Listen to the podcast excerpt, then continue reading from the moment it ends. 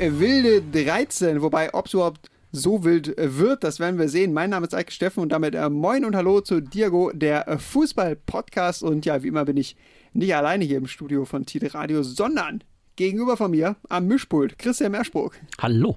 Und rechts neben mir am Mikro Jan Kross. Moin Eike, moin liebe Fußballfans.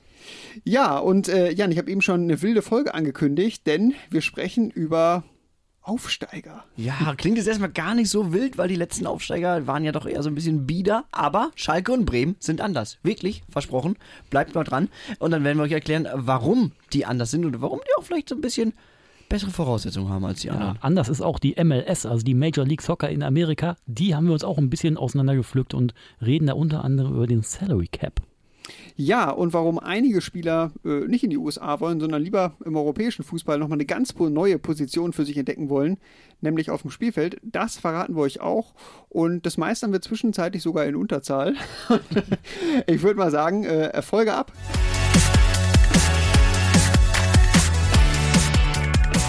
Lass uns den neuen Fußballmonat mit einem Thema beginnen, das mir wirklich wichtig ist, weil wir reden jetzt über die Aufsteiger. Die Aufsteiger in die Bundesliga, Bremen und Schalke null vier. Die haben es, Theorie Nummer eins, einfacher als zum Beispiel Arminia Bielefeld und Greuther Fürth, weil es sind keine typischen Aufsteiger. Die haben eine größere Fanbase, die haben ein größeres Stadion, die haben in Anführungszeichen mehr Tradition. Ja, Jan möchte eigentlich nur wissen, kann man Bremen und Schalke schon vorzeitig zum Klassenerhalt gratulieren.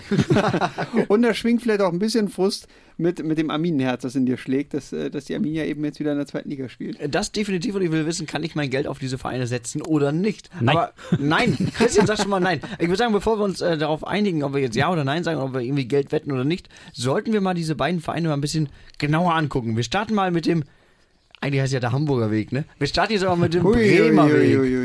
Ja, und die haben auf jeden Fall damit weitergemacht, womit sie in der zweiten Liga aufgehört haben. Eine aktive Spielweise oder Spielherangehensweise, dass sie wirklich früh auch ähm, anpressen und sehr hoch stehen und das Ganze dann auch so sich quasi der Linie treu bleiben, die sie in der zweiten Liga äh, da tatsächlich praktiziert haben. Also wenn sie den Ball haben oder wollen, dann sind sie im Pressing sehr vorne gut mit dabei und statistisch äh, stehen die wirklich so hoch, also vierundvierzig Komma neun Meter haben sie, also die dritthöchste Balleroberungslinie. Also sie sind wirklich vorne am Attackieren ohne Ende. Also bildlich gesprochen, ich bin der Gegner, ich habe den Ball und die Bremer sind sofort da. So sieht's aus.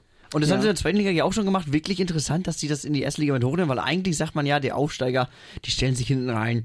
Die warten so ein bisschen, ne? die, die, die reagieren nicht, die reagieren mehr, als dass sie agieren. Das ist ja eigentlich so dieses Vorurteil, was wir haben, was auch vielen Aufsteigern, glaube ich, das Genick bricht. Und Bremen möchte das genau andersrum machen. Sie wollen hochpressen. Und sie haben auch äh, ja doch ein Faible für Zweikämpfe, ziemlich weit vorne und ziemlich weit in der Mitte. Ne? Ja, und dadurch haben sie tatsächlich den höchsten Wert aller anderen Bundesligisten, also die führen die meisten Zweikämpfe im vorderen Drittel und mittleren Drittel und im eigenen Drittel vorm eigenen Tor haben sie tatsächlich kaum Ballberührung. Da sind sie mit einem echt niedrigen Wert unterwegs. Den unterbietet tatsächlich nur Leipzig mit vierundzwanzig Prozent. Also die haben noch weniger Ballkontakt in der eigenen Hälfte, im eigenen Drittel als Bremen. Das heißt, Bayern spielt mehr hintenrum als Bremen. So sieht's aus. Ja, geordnetes Aufbauspiel. Aber sie haben natürlich mit Duxch und Füllkrug auch zwei Stürmer vorne, die sich aus letztem Jahr kennen, die sich auch recht blind verstehen und die beide auch ganz gut im Anlaufen sind. Ähm, aber ich finde, ähm, was zwar nicht in unseren Vorbereitungen jetzt hier vorher besprochen wurde, aber was mir direkt einfällt, ist ähm, gegen Frankfurt, das war ja ein sehr torreiches Spiel, da haben sie ein Gegentor, es sah aus wie ein Kontergegentor, das Lindström macht, das Tor, liegt ihm einfach daran, dass sie vorne komplett überspielt wurden und dann ist Lindström gefühlt ab der Mittellinie frei aufs Tor zugelaufen. Also das birgt natürlich auch gewisse Risiken, ne? Aber ich habe sowieso das Gefühl, in der Bundesliga ist der Trend eher in die Richtung gegangen, wow, wir spielen mal weniger Fußball, sondern es geht mehr darum, irgendwie ordentlich zu stehen und zu verschieben und zu verteidigen. Und da finde ich es eigentlich ganz angenehm, dass Bremen da versucht, ähm, sich ein bisschen aktiver zu zeigen. An die zweitausender anzuknüpfen, wo sie für Spektakel standen. Ich erinnere ja. mich so an vier zu vier gegen Wolfsburg, so gefühlt. Im Rückspiel gab es ein drei zu drei. Und, aber Hauptsache es fielen Tore bei den Bremer Spielen. Als Miku und Ailton noch für die Tore verantwortlich. Ich wollte gerade Johann Miku in diese Runde reinwerfen. Naja, aber Bremen ja dann noch ziemlich erfolgreich zuletzt, äh, zum Beispiel gegen Borussia Dortmund. Christian, deine Dortmunder? Sechs starke Minuten auf jeden Fall haben gereicht. Obwohl, nein, man muss ja sagen, die ganze zweite Halbzeit haben sie wirklich mehr fürs Spiel getan als die Dortmunder. Die hatten, glaube ich, in der zweiten Hälfte so fünfundfünfzig Prozent Ballbesitz. Also Dortmund kam gar nicht mehr so richtig im Ball. Nähe und wurde dann auch klassisch ausgespielt. Und tatsächlich, was die Dortmunder in der Woche vorher gemacht haben gegen Freiburg mit drei Joker-Toren, haben die Bremer dann auch durch, voll durchgezogen. so schaut es aus. Ich finde es auch wirklich erfrischend, dass die vorne so aktiv sind. Also ich finde ja, das, es gibt nichts Langweiligeres als eine Mannschaft, die zweimal im Spiel nach vorne geht und dann irgendwie noch zwei Tore macht. Aber die Bremer, die versuchen es ja wirklich. Also sie sind ja wirklich offensiv bemüht. Da ist ja auch viel. Die haben zweiundzwanzig Komma drei erfolgreiche Pässe im letzten Drittel pro neunzig Minuten. Das ist ja auch der sechsthöchste Wert hinter dann noch wirklich mittlerweile etablierten Mannschaften wie Leipzig, Gladbach, Köln, Leverkusen und halt natürlich, natürlich den Bayern. Ja, wobei man muss bei Bremen vielleicht auch ein bisschen sagen, die Mannschaft hat sich jetzt ja nicht großartig verändert nach dem Abstieg. Klar, es ist ein bisschen was passiert, aber man ist ja mit einigen Spielern jetzt wieder in der ersten Liga, mit denen man ja auch abgestiegen ist, ne? Ja, also sechzehn Spieler, ne? Genau, sechzehn Stück sind da geblieben. Dann hat man noch die fünf Spieler, die in der zweiten Liga hinzugekommen sind. Also ist man schon in die Saison reingegangen mit einem einundzwanzig Mann Kader, der sich schon komplett kannte. Ja, also zum Beispiel letztes Jahr Pavlenka noch im Tor, mit dem ist man abgestiegen, Friedl, Velkovic, alles Spieler, die ja auch im Abstiegskader dabei waren. Deswegen war ich vor der Saison auch so skeptisch, ob das denn am Ende jetzt reicht oder ob das vielleicht psychologisch auch nicht so gut ist, dass man mit diesen Spielern jetzt wieder erste Liga spielt. Aber offenbar, ähm, ja, mit Ole Werner äh, klappt es ganz gut. Vielleicht also, war man letztes Jahr auch in so einer Negativspirale, die einfach... Äh, nicht mehr zu überwinden war. Also liegt es doch an Kohfeldt, dem ja, Weltklasse-Trainer. Aus meiner Sicht natürlich liegt es ja. an Kohfeldt, norddeutscher aber, Jürgen Klopp. Aber ja. ich glaube, es hat auch noch so ein bisschen, Markus Anfang gebührt natürlich auch noch ein bisschen Ehre und Ruhm. Ich meine, unter ihm lief es ja auch äh, nicht so wirklich und dann äh, kam noch dieser gefälschte Impfpass dazu. Ja. Und dann kam ja wirklich dieses Hochgefühl unter dem neuen Trainer Ole Werner und ich habe das Gefühl, das schleppen die noch mit. Also die sind auch so ein bisschen auf ihrer rosaroten Nein, auf ihrer hellgrünen Wolke Hellgrün, unterwegs. Lachsfarben, wenn man das Trikot äh, von denen sieht. Wolke, äh, wobei, genau. ganz, ganz, ich, ich verteidige Markus Anfang wirklich sehr, sehr ungern, aber ich glaube, in seinem letzten Spiel, was er für Bremen an der Seitenlinie gemacht hat, da hat er auf dieses drei fünf zwei umgestellt. Da hat er umgestellt. Und danach kam halt diese Impfpassnummer und Ole Werner hat dieses drei fünf zwei dann beibehalten. Also vielleicht, vielleicht hat Markus Anfang das auch proaktiv eingeleitet. Man weiß es nicht. Fakt ist, Werder Bremen ist zurück in der ersten Liga mit einem Fußball, der sicherlich nicht absteigertypisch ist und äh, der offenbar auch Spaß macht. Und das äh, muss ich als H S V-Fan leider auch sagen, äh, was irgendwie dann auch unterhält. Ja.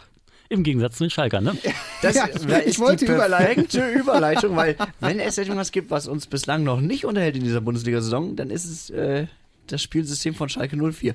Mag so ein bisschen bedingt sein, dass man äh, eine andere Herangehensweise hat, Christian. Ja, die haben tatsächlich äh, die Prämisse, erstmal nicht so viel auf Ballbesitz zu gehen. Also die haben sich eher tatsächlich mehr hinten reingestellt. Wenn man jetzt die ersten drei Spiele nimmt, fünfundzwanzig Prozent Ballbesitz gegen Köln, zweiunddreißig Prozent gegen Gladbach, achtundzwanzig Prozent gegen Wolfsburg. Das vierte Spiel gegen Union Berlin.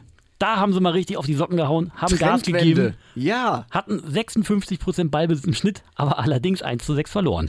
Ja, und dann sieht man, okay, sie können mit dem Ball dann anscheinend auch nicht ganz so viel anfangen, wenn es dann darauf äh, ankommt, mit dem Ball dann irgendwas Produktives zu machen. Problem ist, wenn sie den Ball auch nicht haben, können sie damit auch nichts machen, die weil sie den Ball nicht bekommen. A, bekommen sie den Ball nicht und B, noch nie. Gab es eine, so eine schlechte Zweikampfquote. Es wird seit zweitausenddreizehn die Daten erfassen dazu, Daten dazu erfasst. Noch nie gab es so eine schlechte Zweikampfquote nach, na gut, nach den ersten beiden Spieltagen. Da hatte Schalke vierunddreißig Komma sieben Prozent. Das heißt, gerade als Aufsteiger, gerade diese ersten Spiele, wo du sagst, kämpfen, rackern, beißen und bei Schalke ist ja auch immer dieses, im Hintergrund hören wir immer so dieses Steigerlied. Ja, die die Arbeit, Arbeitermentalität. Malocher-Club und so. Nee, die ersten beiden Spiele war überhaupt nichts mit Malochern. Da ging relativ wenig, da haben sie die Spitzhacke zu Hause gelassen. Dritte, vierte Spiel, da waren es immer so um die dreiundfünfzig, zweiundfünfzig Prozent Zweikampfquote. Das war dann schon wesentlich besser. A, Laufleistung, da könnte man den ein kleines Bienchen anstecken, ne? Das auf jeden Fall. Also sie reißen auf jeden Fall viele Kilometer ab, aber anscheinend unnütze Wege, weil sie Zweikämpfe ja nicht gewinnen, ne? Also laufen in die Zweikämpfe rein, aber holen dann eben nichts.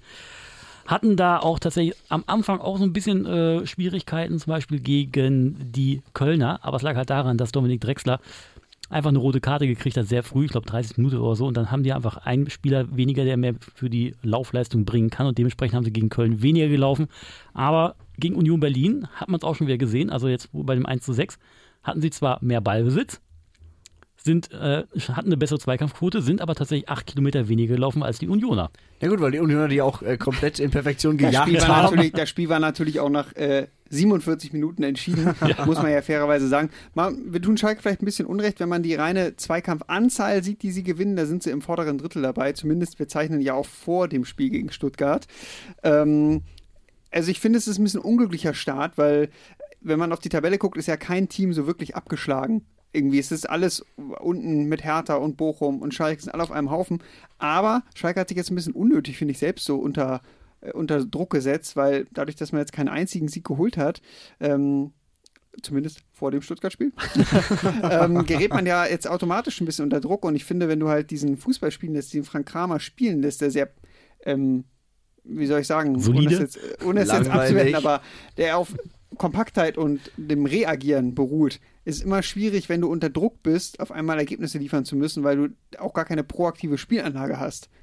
Also ich finde, es ist immer ein bisschen schwierig, da hat man schnell mal ein bisschen das Publikum hinter sich, äh, nicht hinter sich, wenn man halt wenig Ballbesitz hat, wenig Chancen sicher spielt. Ähm, wobei gegen Union natürlich auch ein bisschen Pech dabei war, muss man sagen. Das ja, auch. Das auf jeden Fall. Obwohl ich muss sagen muss, als Trainer schaffst du dir auch nicht so viele Argumente, wenn du so spielen lässt. Ist eigentlich, eigentlich ziemlich undankbar, als Trainer so spielen zu lassen. Ich habe gerade überlegt, habe ich Frank Kramer als erste Trainerlassung getippt oder Sascha Maaßen? Äh, nicht Maaßen. Enrico Maaßen. Enrico äh, Maaßen. Ich weiß nicht, ich habe äh, André Breitenreiter, bin ich nicht so optimistisch, dass das so kommt. Aber, ähm, Frank Kramer, ja, also, ich, ich ja, man darf, glaube ich, immer nicht vergessen, Schalke ist ja trotzdem Aufsteiger. Das ist ja unsere Frage. Haben man als Aufsteiger schwerer oder leichter? Äh, Jan, ich habe gehört, du schon gespürt, du wurdest so ein bisschen in die Richtung, dass man es leichter nee, hat. Da merkt man jetzt vielleicht nee, aber auch ein bisschen, Schalke ist eigentlich ja ein Aufsteiger. Und trotzdem erwartet man natürlich gleich auch wieder mehr von ihnen. Aber der ist halt ein Aufsteiger, Schalke ist halt ein Aufsteiger, der, ich glaube, die typische Aufsteigermentalität an den Tag legt, die es die Aufsteiger in den letzten fünf Jahren auch getan haben. Wie zum Beispiel Bochum, die dann mit vielen neuen Spielern versuchen, einen Kader zusammenzuschustern, der sich dann in der ersten Liga bewähren soll. Und im Gegensatz zu den Bremern haben die Schalker ja tatsächlich zwölf oder dreizehn äh, externe Neuzugänge verpflichtet. An diesen elf. Uwe Jan und ähm, der Salazar. Salazar waren ja schon da, ja, genau. Die wurden ja weiter verpflichtet. Also sind es dann in, in, in Summe tatsächlich elf Neuzugänge, die jetzt äh, das ganze Ruder rumreißen sollen. Natürlich haben sie auch welche abgegeben und dann auch nicht nur äh, Fallobst, sondern wirklich auch so ein Thior, der jetzt nach, nach ähm, Mailand geht. Ja, Ozan Kabak, der ja nach Hoffenheim vor ein paar Jahren eigentlich als der Abwehrdurchstarter gesehen wurde. Genau, Viktor Palsson, gut. Jetzt nicht der Riesenverlust wahrscheinlich mhm. zu D C United. Aber die brachen alle so ein bisschen Geld ein. Lass uns mal so ein bisschen noch in die Vergangenheit gucken. Also wie haben die anderen Aufsteiger der letzten fünf Jahre so abgeschnitten? Oder wie haben die sich überhaupt verstärkt? Also zum Beispiel Stuttgart, zwanzig siebzehn, zwanzig achtzehn hochgekommen. Da gab es sechzehn Neuzugänge, also noch mehr als Schalke. Am Ende wurde man Siebter. Ne? Hat aber auch dreiundzwanzig Millionen verbraten. Ne? Ich würde also sagen, das finde ich schon für einen Aufsteiger ein Transferminus von dreiundzwanzig Millionen. Das war deut- auf jeden Fall noch deutlich vor Corona, wie man anhand der Zahlen liest. Das ist jetzt äh, schon sehr überraschend. Wer ist noch aufgestiegen in der Saison? Hannover. vierzehn Zugänge, vierzehn Abgänge. Am Ende wurde man dreizehnter. Aber auch die hatten einen Transferminus. Das war nur fünf Millionen unter dem von Stuttgart, also bei ungefähr achtzehn Millionen. Aber die sind halt beide auch wieder runtergegangen. Ja, in der Folgesaison, ne? Als dann die Aufsteiger hochkamen, Düsseldorf und Nürnberg. Nürnberg auch dann inzwischen so ein bisschen Fahrstuhlmannschaft, ne? Obwohl der Fahrstuhl ja doch irgendwie ein bisschen feststeckt mittlerweile. Ja, momentan ja. Der ist in der Reparatur momentan, dieser Fahrstuhl. Dann nimmt man lieber die Treppe. Und beide, wenn man so traditionell danach schaut, wie die beiden in der ersten Liga immer so abgeschnitten haben, auch wie lange die Verweildauer war von den beiden, so im mittleren Drittel, würde ich sagen, mit fünfundzwanzig bzw. dreiunddreißig Jahren. Also schon so eine halbe Bundesliga-Traditionsmannschaft, kann man fast sagen. Definitiv. zwanzig neunzehn, zwanzig zwanzig, da kamen auch ganz wilde Aufsteiger hoch. Einmal Paderborn, einundzwanzig Zugänge, einundzwanzig Abgänge, die wurden am Ende achtzehnter. Ja. Haben aber Transfer Plus gemacht in diesem Sommer, also aber hat es ich, sich gelohnt. Ich weiß es noch, also die kamen ja wirklich hoch und jeder hat gesagt, boah, wenn die so weiterspielen, die, da gibt es in jedem Spiel Halligalli, die, da gehen alle Spiele vier drei aus und so war es ja im Endeffekt. Also die haben immer spielerisch mitgehalten, aber haben immer so gefühlt mit einem Torunterschied verloren nur. Ja, haben am Ende viel Lob bekommen, ja, aber wenig Punkte.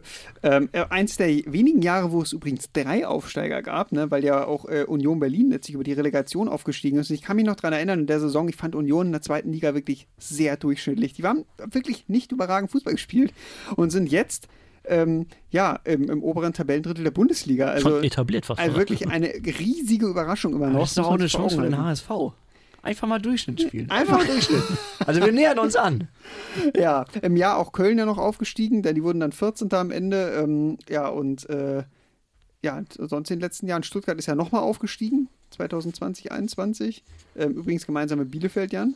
Ja. Die jetzt ja wieder runter sind. Und äh, ja, im letzten Jahr gab es mit Fürth und Bochum ja zwei vermeintlich kleine Aufsteiger, wobei Bochum ja durchaus für Überraschung gesorgt hat. Ähm, Fürth hat... Man kann eigentlich sagen, weder enttäuscht noch überrascht. Nee, nee, am Ende, das war wie geplant. Äh, abgestiegen wieder. Ähm, ja, sind auf jeden Fall, also die kleinen Namen sind meistens eigentlich immer wieder runtergegangen. Ne? Also wenn man sich jetzt mal auf Fürth guckt oder auch auf äh, Paderborn. Oder, oder Bielefeld, muss man tatsächlich auch schon fast dazu zählen. Also neunzehn Jahre Bundesliga haben sie zwar schon, aber geht mehr. Bielefeld ja auch eine klassische Fahrstuhlmannschaft. Ja. Ich denke, wenn, wenn man das so bewertet, ob es Bremen und Schalke einfacher haben, muss man natürlich auch den Fakt berücksichtigen, dass sie nur ein Jahr zweite Liga gespielt haben. Also Bremen hat ja zum Beispiel einen Großteil des Kaders zusammengehalten und ich will mir nicht vorstellen, wie die Mannschaften sich verändert hätten bei Bremen und Schalke, wenn man nicht aufgestiegen wäre, dann wäre diese, dann hätte man sich deutlich mehr noch der zweiten Liga anpassen müssen oder zumindest den Kader deutlich verändern müssen. Also Bremen ja, also Frank der Baumann hätte, hätte auf jeden Fall ordentlich was zu tun gehabt, ne? Ich bin aber auch fest von überzeugt, wenn Schalke noch so ein Jahr zweite Liga hätte machen müssen, dass sie den Laden fast hätten abschließen können und bald mhm. eher gegen Rot-Weiß Essen gespielt hätten als wieder in der Bundesliga, weil das ja doch finanziell sehr auf Kante genäht war, das ganze Konstrukt Schalke null vier. Aber ja, das, das habe ich beim H S V schon so oft gehört. Dann trotzdem, also. Ja. Irgendwo schiebt der Kühn dann doch Millionen her, mal bloß nicht von wo. Aber kleine Theorie, dadurch, dass Schalke und Bremen ja nur ein Jahr in der zweiten Liga gespielt haben und dadurch, dass die beiden, ich sag mal, schon ein paar Jährchen her, aber international gespielt haben und dann doch den einen oder anderen Erfolg national zumindest vorweisen konnten, haben die so einen Stein im Brett bei so manchen Spielern, bei manchen Beratern, weil ich sag mal, wenn, jetzt ein, wenn ich jetzt ein Spieler wäre und ich komme aus keine Ahnung. Holland. Spanien, Holland. Ja, von, von mir aus. Ich möchte auf Sepp Vandenberg hinaus. Du möchtest auf Sepp Vandenberg hinaus. Ein toller Neuzugang übrigens. Richtig, für Schalke. Schalke null vier. Also der hat, der hat gesagt, Schalke ist ein traditioneller Verein, die sind gut gewesen mal und da will ich jetzt auf jeden Fall spielen. Genau, das wollte ich damit sagen. Also du hast halt diese Spieler, die den Verein noch kennen. Und dann kommt jetzt dein Berater und sagt, guck mal, wir haben ein Angebot von Arminia Bielefeld. Dann sagst du, wer? Gibt es nicht, diese Stadt. Gibt es nicht, Punkt. Also ich glaube, dass das schon in dem Sinne in Anführungszeichen einfach ist. Natürlich müssen da noch viel, viel mehr Parameter reinspielen. Das Gehalt muss stimmen. Äh, du musst eine gewisse Art von Ambition haben, die sich dann mit dem Verein deckt. Du kannst jetzt keinen Cristiano Ronaldo zu Schalke holen, obwohl sie ihn da auch angeboten hätten, wenn sie irgendeine Art von internationalen Fußball gespielt hätten wahrscheinlich. Aber ich denke, dass das so ein bisschen einfacher macht, Spieler zu überzeugen, wenn du sagen kannst, guck mal, wir sind Werder Bremen, wir sind Schalke null vier. Hier hast du eine volle Hütte, hier hast du so und so viel Tradition und vor ein paar Jahren waren wir nochmal Pokalsieger. Ja, das bringt auf jeden Fall viel mehr Standing bei den potenziellen Neuzugängen als eben eine Bielefelder graue Maus, die sagt, ja, wir sind hier in Ostwestfalen, hier gibt's Würste. Ja, genau. Wir haben hier Doktor Oetker und äh, wir machen hier keine Werbung. Wir haben hier einen großen Süßmittelhersteller. äh, also ich glaube schon, im Vergleich mit Bielefeld oder vielleicht auch Fürth, da sind die Vereine natürlich schon im Vorteil. Aber ähm, ich glaube, so Schalke und Bremen, so gegen Augsburg oder Mainz haben die beide vielleicht nicht unbedingt eine Chance, auch wenn man das vielleicht so klingt, aber gerade Schalke hat ja auch finanziell große Probleme gehabt, da wurde auch der Gehaltsetat deutlich drunter gefahren und wenn man sieht, was da für Summen bei Augsburg zum Beispiel auch bei Transfers fließen, da hat man, glaube ich, kann, kann man sich nicht wirklich mit messen, aber klar, im Vergleich zu Bielefeld oder Fürth hat man natürlich den viel größeren Namen und äh, kann natürlich vielleicht den einen oder anderen Spieler auch mehr vom Verein überzeugen. Wobei ich da Bremen tatsächlich besser fand mit Björk, äh, Berg und Buchanan, tatsächlich, die haben schon ein bisschen zugeschlagen, ne? Die haben sich Im kleinen Maßen, im kleinen ja, Maßen. Wobei der Salazar-Transfer von Schalke, der hat mich jetzt auch ein bisschen überrascht, weil ich hätte schon gedacht, dass der zurück nach Frankfurt geht, nach der, nach der Leihe. Eigentlich schon, ne? Ähm, gut, die haben ein Rückkaufrecht, vielleicht passiert das ja. Aber die haben halt auch Götze geholt. Ja, stimmt auch wieder. Noch eine Theorie, die aktuellen Aufsteiger haben so ein bisschen mehr Vertrauen bei Sponsoren, weil, nochmal darauf zurückzukommen, natürlich große Tradition, natürlich äh, gewisse Art von Erfolgen, natürlich eine große Fanbase. Große Fanbase bedeutet automatisch, viele Leute wollen dich sehen, viele Leute wollen dich rezipieren. Dementsprechend bist du öfter und länger im Fernsehen zu sehen. Und wenn man mal guckt, zum Beispiel laut dem äh, Finanzportal ISPO hat äh, zum Beispiel zum Vergleich Arminia Bielefeld und der VfL Bochum rund zweieinhalb Millionen Euro für das Shirt-Sponsoring bekommen in der vergangenen Saison. In der gleichen Spielzeit, Liga tiefer, hat Schalke sieben Millionen bekommen, Werder Bremen sogar acht Millionen. Das sind natürlich noch Erstliga-Verträge, wurden wahrscheinlich angepasst mit dem Abstieg, aber das ist ja mehr als das Dreifache. Und damit kann man arbeiten, ne? Ja, wobei ich glaube, wenn man die Tabelle immer nur nach Ähm, umsetzen oder Einnahmen äh, generieren würde. Dann würde beide einfach nur G S A-Meister werden. Das ist eine Ausnahmeregel, aber ähm, wir wissen ja, dass es dann doch ein bisschen anders funktioniert im, im Sport. Aber klar, der Unterschied von Bayern zum Rest ist einfach so riesig, dass die Bayern sich halt auch Fehler erlauben können auf dem Transfermarkt oder auf dem Feld und trotzdem Meister werden am Ende. Ähm, klar, aber Jan, ich spüre, ist dieser Vergleich, ja, äh, klar, Bremen und Schalke sind andere Nummern, aber lass die drei, vier Jahre länger zweite Liga spielen und das Ganze ändert sich ein bisschen. Andererseits, der H S V ist auch immer noch trotzdem ein Verein mit sehr großer Strahlkraft, obwohl man inzwischen das fünfte Jahr schon zweite Liga spielt. Das heißt ganz kurz, Endfrage, Christian, haben die beiden es einfacher, Bremen und Schalke? Ich glaube ja. Eike? Ja, ich würde irgendwie gern anders antworten, aber ja, ja, natürlich haben sie es einfacher, aber das garantiert ja trotzdem keinen Klassenerhalt. Nee, das war ja nicht die Frage. Was sagst du denn? Natürlich haben die es einfacher. Ach komm. Komplett ungerechtfertigt. Mir tut Bielefeld immer noch leid. Gut, Zweites Thema heute Abend äh, oder heute Morgen, je nachdem. Wann auch immer ihr es hört, aber ja. wir nehmen gerade abends auf. Heute Mittag. Ein Sommerabend, äh, fast ein, ein Herbstabend. Ein, ein, ein lauer, noch eher frischer Herbstabend. Es ist verdammt kalt geworden mittlerweile. Wir reden über ein Land, wo es nicht ganz so kalt ist, zumindest nicht flächendeckend ganz so kalt.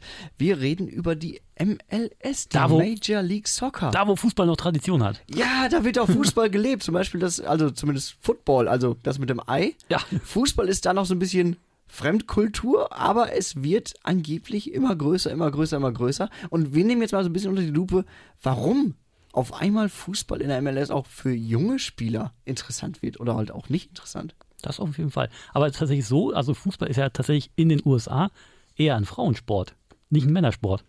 Die Frauen ja. sind da wirklich äh, tatsächlich ein bisschen besser äh, Nationalmannschaft ist natürlich auch erfolgreicher. Das stimmt. Und obwohl natürlich jetzt inzwischen einige junge Amerikaner natürlich auch in den europäischen Gefilden sich ausbilden lassen und dann wieder für die Nationalmannschaft der U S A auflaufen und dementsprechend auch bessere Ergebnisse präsentieren. Aber natürlich im gesamten Konstrukt der Welt-FIFA-Rangliste reicht es natürlich noch nicht. Wobei in Deutschland sind die Frauen ja gefühlt auch inzwischen erfolgreicher als die Herren. Sind sie tatsächlich immer? Ja. Europameisterschaften, zweimal Weltmeister, ja. Habt ihr auch immer Homer Simpson im Kopf, wie er mit diesen zwei Amerika-Flaggen so rumläuft und U S A, U S A ruft? Ich werde dieses Bild einfach nicht los, wenn ich bei über M L S spreche. Und Fußball in den U S A muss ich mal an Jürgen Klinsmann denken. Wo er noch Jay Goppingen war. So, oder an schauen, wir, schauen wir mal in seine M L S-Tagebücher rein. Warum könnte die M L S langsam attraktiv werden? Weil es kommen halt Spieler und auch Trainer, die eigentlich zu jung Europa gehören. Und zu jung sind. Ja, eigentlich zu ambitioniert. Also schauen wir mal auf Wayne Rooney. Der ist ja äh, Rekordtorschütze der Three Lions, also der englischen Nationalmannschaft. Der war schon als Spieler von zweitausendachtzehn bis zweitausendzwanzig für D C United aktiv. Nicht ungewöhnlich, der war da schon zweiunddreißig Jahre alt und Wayne Rooney mit zweiunddreißig ist anders als ein Cristiano Ronaldo mit zweiunddreißig. Wayne Rooney mit zweiunddreißig war halt körperlich ein Wrack. Das muss man dazu sagen. Wayne Rooney mit zweiunddreißig ist wie Jan Kross nach dem Kiezabend und später bei McDonalds. Ja, ja, aber die ganzen zwei, nächsten zwei Tage. So ungefähr muss man sich Wayne Rooney mit zweiunddreißig vorstellen. Der ist jetzt Trainer bei D C United, machte aber nicht seine ersten Schritte, sondern war schon Trainer bei Derby County in der zweiten Liga Englands. Und, und hat da eigentlich einen guten Job gemacht. Ja, ursprünglich Spielertrainer, ab zweitausendeinundzwanzig dann reiner Coach und ähm, in der vergangenen Saison war es ja eigentlich so ein bisschen wie Don Quixote gegen die Windmühlen. Also wegen Finanzschwierigkeiten wurden dem Verein einundzwanzig Punkte insgesamt abgezogen. Aber am Ende haben halt wirklich nur sieben Punkte gefehlt für einen Nicht-Abstiegsplatz. Und äh, Derby County wollte eigentlich einen Neustart wagen mit Wayne Rooney als, als Trainer in der dritten Liga dann zum Wiederaufbauen. Und er hat gesagt, nö, ich gehe lieber in die U S A. Er hat also halt feste Transfersummen, die er verwenden kann. Ne? Er hat einen festen Spielerpool, der auf jeden Fall da gemaßregelt ist und bei, hat keine finanziellen Probleme auf jeden Fall. Ne? Ist auf jeden Fall einfacher. Es ist einfacher, aber ich möchte mal in, zur Diskussion stellen, ist es denn attraktiver? Weil der geneigte englische Fußballfan, der europäische Fußballfan, wird jetzt nicht jedes Spiel der M L S verfolgen. Nee, einfach aufgrund auch des Zeitunterschieds, ne? Einmal ja, das. Vor allem auch, ich glaube, weil in der Liga es dann auch ein sehr großes Gefälle gibt. Und mit der Premier League oder mit dem englischen Fußball kann ja keine andere Liga mithalten. Also so offen, das kann man ja, glaube ich, ganz klar benennen. Aber es gibt ja schon ein paar Transfers, auch in diesem Sommer. Die, finde ich, schon für einen kleinen Wandel in der M L S sprechen. Ne? Also zum Beispiel Riqui Puig, spricht man ihn Puig aus? Das G wahrscheinlich eher stumm, oder? Ich glaube, ja. Wir einigen uns auf ein stummes G. Ja. Riqui Puig. Genau. Ähm, ja, ich glaube, beim F C Barcelona auch ausgebildet, auch großes Talent dort. Äh, ja, neun Jahre war er da. Ja, da würde ich mal schon sagen, ausgebildet trifft zu. Und ist jetzt ja zu L A Galaxy gewechselt. Ähm, und äh, ja, Barca hat auch eine Rückkaufoption. Und der ist halt erst dreiundzwanzig Jahre alt, also er hat die Karriere eigentlich noch komplett vor sich und wechselt in die U S A. Also ein Transfer, den man so eigentlich nicht kennt. Vor allem hat er Angebote, unter anderem Olympique Lyon, A S Monaco, Wolverhampton Wanderers und hat auch andere Laien auch tatsächlich ausgeschlagen, weil er so ein bisschen darauf spekuliert hat, dann im Winter vielleicht nochmal woanders hinzugehen. Aber nö, Los Angeles hat ihn den Kopf verdreht und jetzt ist er in der Stadt der Engel und versucht da die Karriere anzuschieben und vielleicht auf den W M-Zug aufzuspringen. Aber das frage ich mich so ein bisschen, schafft man diesen Sprung auf den W M-Zug? Wenn, also wenn ihr jetzt Nationaltrainer wärt und du hast die Wahl zwischen einem Spieler, der einigermaßen gut in Europa performt und einem Spieler, der halt in der M L S alles wegballert. Ich würde den Europäer nehmen, weil wenn das du alles wegballerst, dann äh, bist du, glaube ich, schon dabei. Aber nur wenn du nur ein bisschen gut, gut kickst, aber ich, ich schon schwierig. Glaube, kommt auch an, für welches Land. Also wenn ein Waliser wie Gareth Bale sich da so ein bisschen noch gesund stößt. Gut, und das ist eine andere. Also sich gesund stoßen? Ja, indem das man ist auch nicht vom Wund liegen. Aber ich denke mal, so ein Spanier wie Riqui Puig, der hat eher nicht die Option, dass er sich da für weitere höhere Weinen empfehlen kann. Und Gareth Bale hält sich einfach nur fit, da ist einfach, weiß noch, was man kriegt, und dann performt er einfach bei der W M mit Wales. Gareth Bale in der gleichen Stadt wie Riqui Puig, nämlich in L A, in, bei Los Angeles, allerdings bei L A F C. Unter der Woche, ähm, Quatsch, nicht unter der Woche, ist schon ein paar Wochen her, dass er da unterschrieben hat. So früh haben wir nicht aufgezeichnet. Äh, aber zum Beispiel ist auch ein anderer Spieler noch in die M L S gewechselt, nämlich Federico Bernardeschi zum Toronto F C, genauso wie Pam Pam Pam Pam Pam Pam Pam Pam Äh, Chiellini ist auch, der ist bei L A F C auch, stimmt. Aber der ist wieder so einer mit achtunddreißig auf dem da eher absteigenden Ast. Da passt das, der will auch nicht nochmal zur W M und so, die Karriere ist sowieso vorbei. Das ist so ein richtiger M L S-Transfer. Aber so ein Bernardeschi, der ist glaube ich achtundzwanzig? Ungefähr, ja. Gareth Bale ist zweiunddreißig, der könnte auch locker, locker, locker, locker noch eine gute europäische Erstligasaison spielen. Auch Lorenzo Insigne ist ja kein, kein typischer Den haben wir eben schon, genau. Ich dachte es mir schon. Der ist zwar auch schon einunddreißig, aber jetzt auch nicht... Äh, Kategorie Fallobst in der Serie A gewesen, äh, ist ja auch eine Legende in Neapel, also der hätte durchaus, wäre jetzt nicht so dran gewesen bei Neapel, aber hätte mir schon vorstellen können, dass er da noch hätte bleiben können, also ich glaube einer, also der den Verein ja gelebt hat. Sie ähm, wollten ja verlängern, er hätte natürlich auf Gehalt verzichten müssen, so ich glaube, das ist dann irgendwo der, der, der Knackpunkt gewesen, aber das wäre doch eine schöne Geschichte eigentlich, wenn er da seine Karriere irgendwann beendet hätte, da la la, ich sehe so ein paar Tauben hochfliegen und so weiter und so fort. Hat auch ein Maradona-Tattoo, glaube ich, irgendwie auf der Wade oder sowas, weiß ich gar nicht. Ja. Irgendwie so, aber Gehalt ist auch ein gutes Stichwort, weil das ja auch das große Problem der M L S, wodurch äh, man sich so ein bisschen selber ins eigene Fleisch schneidet, weil die haben ja wie in allen anderen U S-Sportarten diesen berühmten Salary Cap, dass sie nur einen bestimmten Preis, Geldpool zur Verfügung haben, um eben die Spieler zu verpflichten und die zu bezahlen. Nämlich vier Komma vierundzwanzig Millionen Euro, um das mal kurz zu sagen. Ungefähr, ja. Je nachdem, wie der Wechselkurs ist. Äh, Dollar, mein Fehler. Dollar. Dementsprechend Wechselkurs, ne? Und es kommt darauf an, wie die Vorleistungen aus der Vorsaison waren. Dadurch kann es ein bisschen Steigerung geben, ein bisschen Abfälle geben und so. Und da muss man so ein bisschen drauf achten. Dann kann man auch so einen Starspieler dann nicht eben das europäische Gehalt bezahlen, sondern muss den tatsächlich ein bisschen unter Wert verpflichten und dem das irgendwie schmackhaft machen. Ne? Obwohl, es gibt ja noch die Designated Player Rule, keine Regel ohne Ausnahme. Das heißt, man darf bis zu drei Spieler pro Team haben, die mehr verdienen dürfen als dieses Maximalgehalt von fünfhundertdreißigtausend Dollar. Zum Beispiel Zlatan Ibrahimovic hat sieben Komma zwei Millionen Dollar bekommen, statt dieser fünfhundertdreißigtausend Dollar. Was dann ja doch, ich glaube, wenn ich neben dem in der Kabine sitze und ich merke, der verdient das Achtfache von mir, ja, schwierig. Aber wisst ihr, wisst ihr, wie lange es diese Regel schon gibt? Weil für mich liest sich, klingt es ein bisschen so, als würde man sich davor schützen wollen, was in China halt passiert ist, dass halt eine Zeit lang für ganz, ganz hochdotierte Verträge Spieler kommen, die Liga sich aber überhaupt nicht verbessert, die Spieler weggehen irgendwann und es hat sich eigentlich überhaupt aber, keiner... Aber der Salary Cup gab es doch eigentlich schon den immer, gibt's oder schon nicht? Den gibt schon lange, ne? Ja, also das ist so eine, wirklich eine Regelung. Aber das ist vielleicht auch ein Grund ist, warum man sich nicht auflockert da, sondern weil man vielleicht Angst hat, dass horrende Summen für Allstars gezahlt wird, aber die Liga an sich nicht besser wird.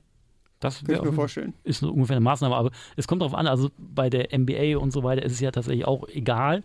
Da geben die auch mal so einen Tom Brady, also wenn man in die N F L reingeht, dann geben die halt auch einen langfristigen Vertrag, obwohl er vielleicht nur noch zwei Jahre spielt, aber eine, generell verdient er dann auf, auf Jahre gesehen halt das doppelte, dreifache, was eigentlich gar nicht, richtig, was eigentlich gar nicht dann ihm zustehen würde und sowas. Also so wird es auch dann in der M L S dann praktiziert, dass man vielleicht auch mal einen längerfristigen Vertrag verteilt und dann das Gehalt, was er eigentlich in zwei Jahren verdienen würde, eben auf drei Jahre oder vier Jahre auszudehnen. Es gibt ja auch ein bisschen Kritik, ne? Der Sportdirektor von Philadelphia Union mit dem äh, rein amerikanischen Namen Ernst Tanner hat nämlich öffentlich in Frage gestellt, wie zum Beispiel L A F C es schaffen kann, Bale und äh, Chiellini unter diese Gehaltsobergrenze zu drücken. Obwohl die beiden ja schon mit diesen T A M-Verträgen, also dieses Targeted Allocation Money, äh, äh, unter Vertrag genommen wurden. Und äh, was passiert ist, entsteht natürlich keine Diskussion, sondern Ernst Tanner wird mit einer Geldstrafe belegt. Das ist meine Lieblingsgeschichte heute Abend, glaube ich. Hm. Aber... zeigt so ein bisschen, ja natürlich, also ich glaube, du brauchst, du brauchst Stars, um etwas äh, groß zu machen, und ich glaube, wenn du in irgendeinem Land Show brauchst, dann brauchst du in den Staaten Show. Das heißt, du musst auch wirklich die, die Topstars reinholen, damit diese Liga einigermaßen angenommen wird von den Menschen. Ist ja immer noch so, so eine Art Nischenprodukt in den Staaten. Ich frage mich so ein bisschen, diese Liga ist ja irgendwo am Scheideweg, ne? Also man möchte, also entweder gelingt dieser Sprung jetzt, so wie es gemacht wird, indem man auch jüngere Spieler dazu holt, oder sie wird für immer Nischenprodukt bleiben. So kann es tatsächlich aussehen. Also man muss tatsächlich, also ich glaube, man muss sich von diesem Salary Cap lösen, wenn man wirklich den europäischen Markt zumindest angreifen will, weil das Geld dafür haben sie jetzt ja bekommen. Die haben ja äh, mit einem großen Apfelprodukt ähm, zwei Komma fünf Milliarden umgesetzt. Und dementsprechend ist Geld ja eigentlich vorhanden und die wollen ja auch so ein bisschen auch auf die W M äh, schielen, die sie ja dann demnächst austragen, zwanzig sechsundzwanzig zu dritt mit äh, Kanada und den äh, Mexikanern, ne? Also ja. Ist natürlich auch so alles auf dem Vormarsch. Also deswegen würde ich sagen, bis dahin könnte das sich durchaus noch steigern, finde ich, die Attraktivität der Liga, weil auch Jahr für Jahr ja auch das Interesse sicherlich am Fußball in dem Land noch steigen wird. Danach könnte es vielleicht auch brutal absacken, wer weiß schon. Aber könnte ich mir schon vorstellen. Ich glaube, Lutz Pfannstiel hat ja auch äh, einen eigenen hat einen Verein dort äh, letztlich übernommen, das Sankt Louis, glaube ich. Und irgendwie so auf jeden Fall im Management. Ne? Genau, die sind ja keine, sind ja kein, ich weiß nicht, welche Liga sie spielen, aber ähm, da hat er ja doch recht attraktive Leute rangeholt, wie Roman Bürki zum Beispiel. Und das ist ja ein Langzeitprojekt. Ja, ähm, aber ist auf jeden Fall M L S schon. Ach, ist das schon M L S? Ja. Tatsächlich, ja. Langzeitprojekt, deswegen vielleicht, ich glaube, so bis zur W M hin könnte sich das noch steigern, aber ist halt die Frage, ob man die Liga bis dahin so etabliert hat, dass sie auch nachhaltig irgendwie erfolgreich ist. Ich glaube das nicht. Also de, da sind wir auf einem komplett falschen Holzweg, den sie da beschreiten. Also ich glaube, wie gesagt, das größte Problem ist wirklich, dass sie sich ins eigene Fleisch schneiden, weil sie wirklich diesen Salary Cap haben und dann eben nicht den offenen Markt so bedienen können oder aufnehmen können, wie es äh, dann die Europäer machen können, wo dann eben mal auch äh, fünfundneunzig Millionen für einen Antony ausgegeben wird von Manchester United. Und dazu kommt, glaube ich, auch so ein bisschen, ich bin zwar kein äh, Sportfan, was U S-Sport angeht, oder kein Experte, aber ich glaube, die Amerikaner, äh, ich, ich kann mir Fußball irgendwie nicht im U S-Sport-Konstrukt so vorstellen. Nee, also, du hast wirklich, du hast die N F L, die wirklich mit dem Super Bowl wirklich alles anzieht, was geht. An zweiter Stelle die N B A. Und an dritter, vierter Stelle kloppen sich so ein bisschen Baseball und Eishockey. Wobei ja. wahrscheinlich Baseball dann wieder mehr Tradition hat und dementsprechend eher auf drei ist und dann N H L auf vier. Und dann kommt vielleicht die M L S auf fünf, wenn es gut läuft. Ja, da sehe ich halt irgendwie nicht so wirklich den, den Fußball langfristig drin. Also dafür, ähm, dafür ticken die Amerikaner auch ein bisschen anders, was Entertainment angeht, was, was Sportevents angeht. Es sei denn, die adaptieren den Fußball so da rein, aber das fehlt mir irgendwie die Kreativität. Und da wüsste ich auch nicht, warum man das machen soll. Also, weil die aktuellen Sportarten da ja sehr gut funktionieren. Das sehe ich auch nicht, weil vor allem, man muss ja sagen, Fußball dauert hundertfünf Minuten im Endeffekt, also neunzig Minuten, also nee, neunzig, also hast ja Spielzeit, fünfzehn Pause, also hundertfünf. Die anderen Sportarten dauern tatsächlich bedeutend kürzer, aber sind auf drei, vier Stunden ausgedehnt. Hm, ja. Und das ist dann halt wieder so das Langfristige, die stehen auf dem Parkplatz, gehen grillen, gehen dann, machen dann irgendwie Vergnügungen im Stadion und das ist beim Fußball eben nicht so, weil du halt keine Unterbrechung hast und wir, deswegen wird es auch wieder ganz anders angenommen. Also das ist auch vielleicht so ein kleiner Kritikpunkt, den die M L S da vielleicht dann entgegennehmen muss, wenn sie sich da etablieren wollen. Also bei der W M in den U S A später dann gehen die Spiele vielleicht einfach zwei, drei Stunden im Fußball. Ja, mit Timeouts und so. Mit äh, noch alles gecancelt und wieder entgegengezweifelt und sowas. Vielleicht geht es dann in die Richtung und dann könnte es vielleicht sich in den U S A durchsetzen, aber eher schwierig. Oh, bitte keine Timeouts. Ich habe schon so oft versucht, Football zu gucken, bin jedes Mal eingeschlafen. Auch ich nicht. Ich, ich kriege das nicht hin. Ich kriege es nicht hin. Aber es gibt noch ein paar Spieler, die ja noch sich dagegen entschieden haben, in die M L S zu gehen.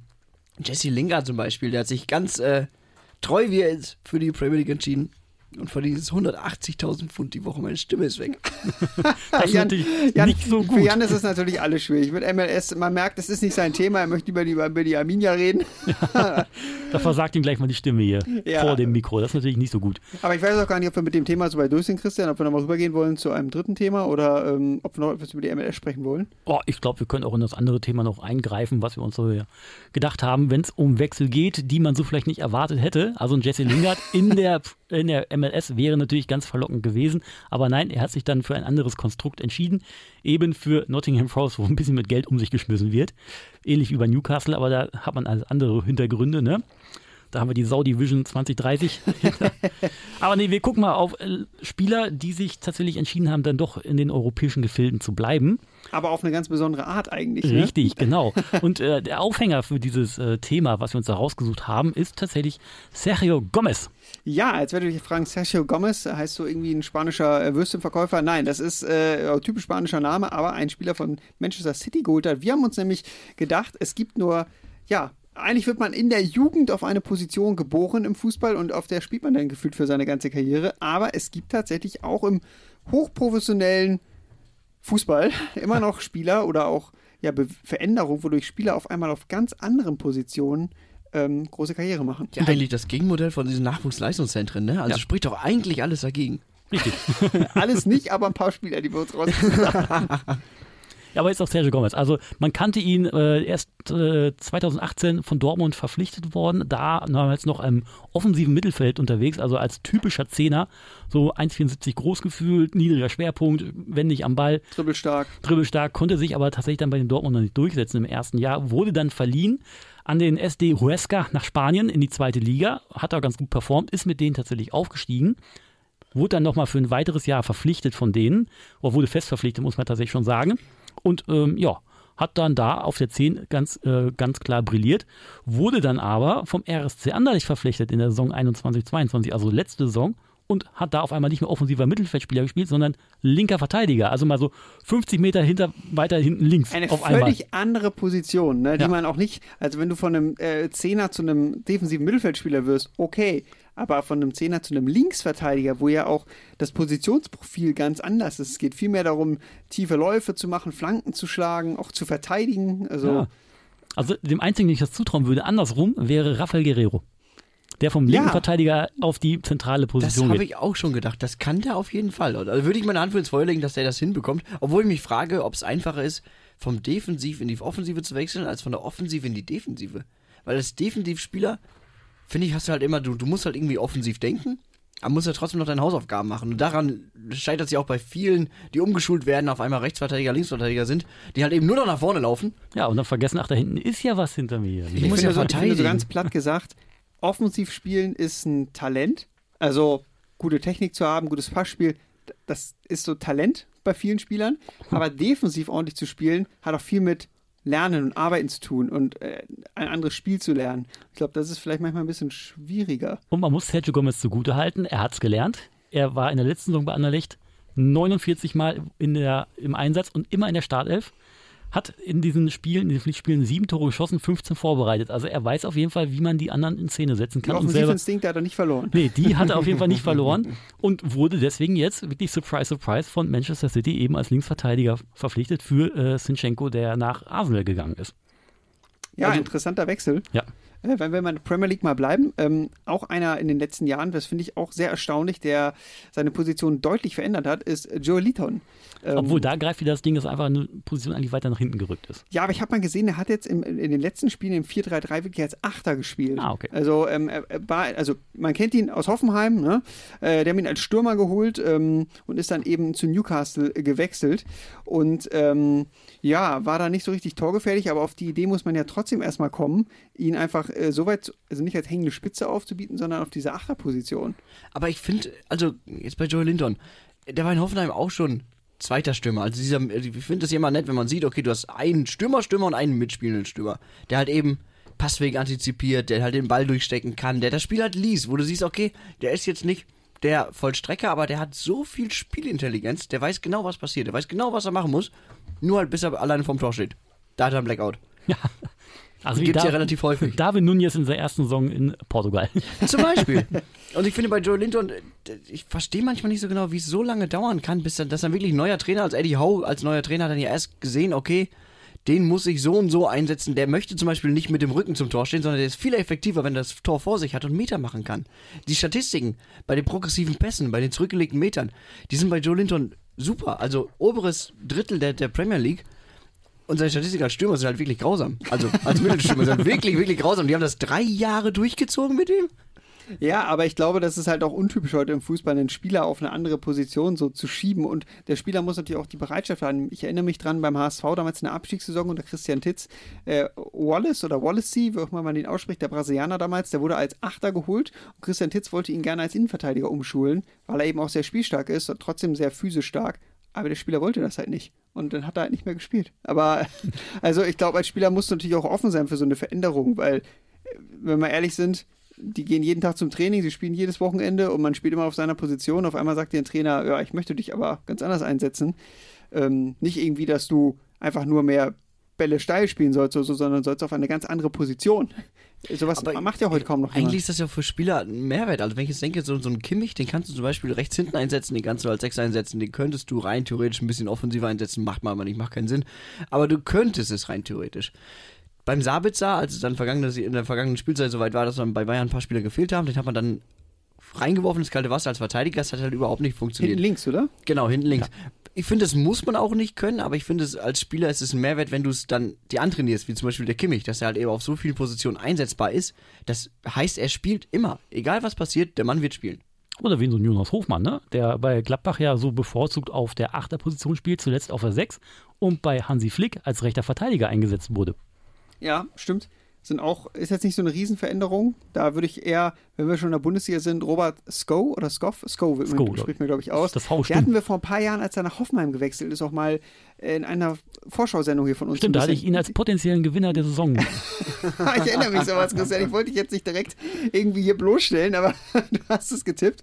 Ähm, der ja mit einem großen Bewerbungsschreiben kam aus äh, Kopenhagen, wo er, glaube ich, äh, vierundzwanzig Tore so geschossen hat, mit dem typischen Iron-Robben-Move als rech- auf rechts außen nach innen ziehen und dann mit seinem linken Hammer das Ding ins Tor nageln. Ja, ich glaube, ähm, glaub, also vierundzwanzig Tore waren es. Ich glaube, davon waren achtzehn aus der mindestens aus mindestens sechzehn Metern tatsächlich. Ja, außerhalb des Strafraums ja. Hat er auf jeden Fall sehr viel getroffen. Und äh, in Hoffenheim spielt er jetzt gar nicht mehr auf dieser Position. Das heißt, man hat ihm eigentlich die, das genommen, was ihn so ausgemacht hat. Aber jetzt spielt er als Linksverteidiger in, in der Fünferkette, ist trotzdem gesetzt. Also inzwischen spielt er viel, doch wieder auf der alten Position. Aber er hat auch ja. äh, häufiger hinten links oder links gespielt. Das, gut, David Raum äh, war dann auch äh, vor hm. ihm. Ja, genau, also in der Saison, wo er hinten links gespielt hat, war David Raum noch nicht da. Ja, da ist er aus der Not geboren, tatsächlich ja. als Linksverteidiger umgeschult worden und hat die Position gut bekleidet. Dann ist er so linkes Mittelfeld, rechtes Mittelfeld, so im Wechsel, je nachdem. Und inzwischen ist er wieder fast aus seiner Stammposition als rechts außen. Ich finde, manchmal Sachen machen solche Wechsel aber auch richtig Sinn. Also wenn man zum Beispiel, wenn wir noch ganz kurz auf Lukas Piszczek gucken möchten, ja. der Typ war Mittelstürmer. Und dann, glaube ich, Begriff von Positionswechsel. In drei Jahren für, man hat es fast vergessen, für Hertha B S C, ich glaube, sieben Tore gemacht. Also ich muss lügen. Also sehr, sehr wenige. Kannst an zwei Händen abzählen. Ja. Und dann hat ihn äh, Favre äh, mal in einem Spiel nach hinten in die Abwehr gestellt, weil halt eben ein Abwehrspieler ausgefallen ist. Und das hat so gut funktioniert, dass beim nächsten Ligaspiel gegen den H S V das Piszczek da sofort dann auch gestartet hat und äh, blieb dann auch Verteidiger. Ging als Verteidiger zum B V B und unter Favre beim B V B, da gab es ein Wiedersehen, wurde er sogar nochmal zum Innenverteidiger umgeschult. Genau, weil es da auf die Dreierkette umgeschult wurde, wurde er als rechter äh, Verteidiger, tatsächlich als rechter Innenverteidiger eingesetzt quasi, weil er dann auch so ein bisschen noch die Wege kannte und dann entsprechend unterstützen konnte die anderen Außenverteidiger, die da waren. Also hat er mit Erfahrung geglänzt, weil die Position irgendwie fast schon kannte. Also ich finde das auf jeden Fall wirklich erstaunlich, dass im heutigen Fußball, Fußball, wenn man denkt, ist alles so durchprofessionalisiert und Leistungszentren und man kennt alle Daten, es dann doch immer noch solche Positionswechsel gibt und äh, finde das immer schön zu sehen ähm, und auch einfach spannend, was man aus Spielern dann halt noch rausholen kann. Wisst ihr, was ganz lustig ist? Einen noch zum Abschluss. Ja. Wer damals im Tor gespielt hat, Sebastian Polter und jetzt Mittelstürmer. Also das ist, glaube ich, also, der weiteste Weg. Ich sag mal, die, die Wechsel in den Feldern und so, das verstehe ich ja noch. Du, du verstehst halt eben auch, was der Gegenspieler denkt, was deine Mitspieler denken. Aber vom Torwart zum Stürmer oder andersrum, das finde ich schon krass. Äh, äh, Torhüter meint an der Marmel, genau wie links außen, deswegen passt das vielleicht. Und als Stürmer weiß er jetzt ja auch, wie sich der Torhüter gerne bewegt. Ja. Sag mal, Christian, warst du nicht auch Torhüter?